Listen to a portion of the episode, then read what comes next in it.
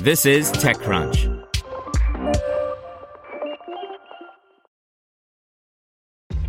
This episode is brought to you by ShipStation.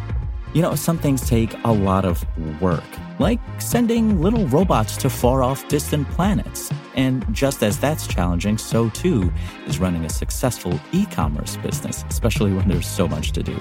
So I want to introduce you all to ShipStation. Now, I love using ShipStation because of its easy to use dashboard, which makes managing orders and printing labels a breeze and super smooth. Oh, and the customer service is just out of this world. It's exactly what you need to help grow your business. Sign up for your free 60-day trial at shipstation.com slash technews. That's shipstation.com slash technews. This is TechCrunch. Rise Gardens grows with $9 million Series A to help anyone be an indoor farmer by Christine Hall. As more consumers embrace plant based diets and sustainable food practices, Rise Gardens is giving anyone the ability to have a green thumb from the comfort of their own home. The Chicago based indoor smart hydroponic company raised $9 million in an oversubscribed Series A round, led by Telos Ventures, with existing investors True Ventures and Amazon Alexa Fund, and new investor Listen Ventures joining in. The company has a total of $13 million in venture backed investments since Rise was founded in 2017, founder and CEO Hank Adams told TechCrunch. Though he began in 2017, Adams, who has a background in sports technology, said he spent a few years working on prototypes before launching the first products in 2019. Rise's IoT connected systems are designed to grow vegetables, herbs, and microgreens year round. Customers can choose between three system levels and get started with their first garden for about $300. There is a kind of joyousness in being able to grow something, but people are looking for assistance because they don't want to get into a hobby that will become demanding or stressful, Adams said.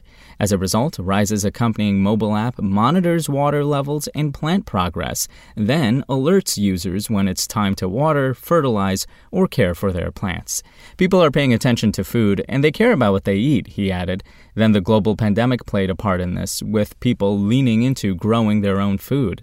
In fact, customers leaned into growing food so much that Rise Gardens saw its sales eclipse seven figures in 2020, and gardens sold out three times during the year. Customers purchased close to 100,000 plants and have harvested 50,000. The company estimates it helped keep more than 2,000 pounds of food from being wasted and saved 250,000 gallons of water since launching in 2019. The concept of an indoor farm is not new. Incumbents include AeroGarden, AeroGrow, which was acquired by Scotts Miracle-Gro last November, and Click and Grow. Rise is among a new crop of startups that have raised funds that include Garden. However, Rise Gardens is differentiating itself from those competitors by making its gardens from powder coated metals and glass and are designed to be a focal point in the room. It is also offering ways for people to experiment with their gardens. We wanted something that would be flexible because once you have mastered a hobby, you will get bored, he added.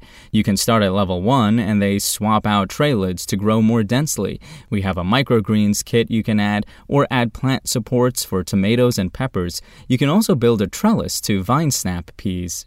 Adams will focus the Series A dollars into product development, inventory, manufacturing, expansion into new markets, and building up the team, especially in the areas of customer service and marketing.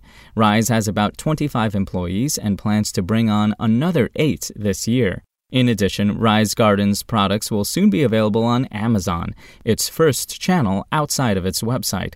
The company is also expanding into schools in what Adams calls version 2.0 of the school garden. When Rich Osborne, president and managing partner of Telos Ventures, evaluated the indoor garden space, he told TechCrunch that Adams and his team rose to the top of the list because of their background, data experience, and syndication with Amazon. Not only was consumer demand there for these kinds of products, but the sustainability and social impact created from these kinds of investments couldn't be overemphasized, he said.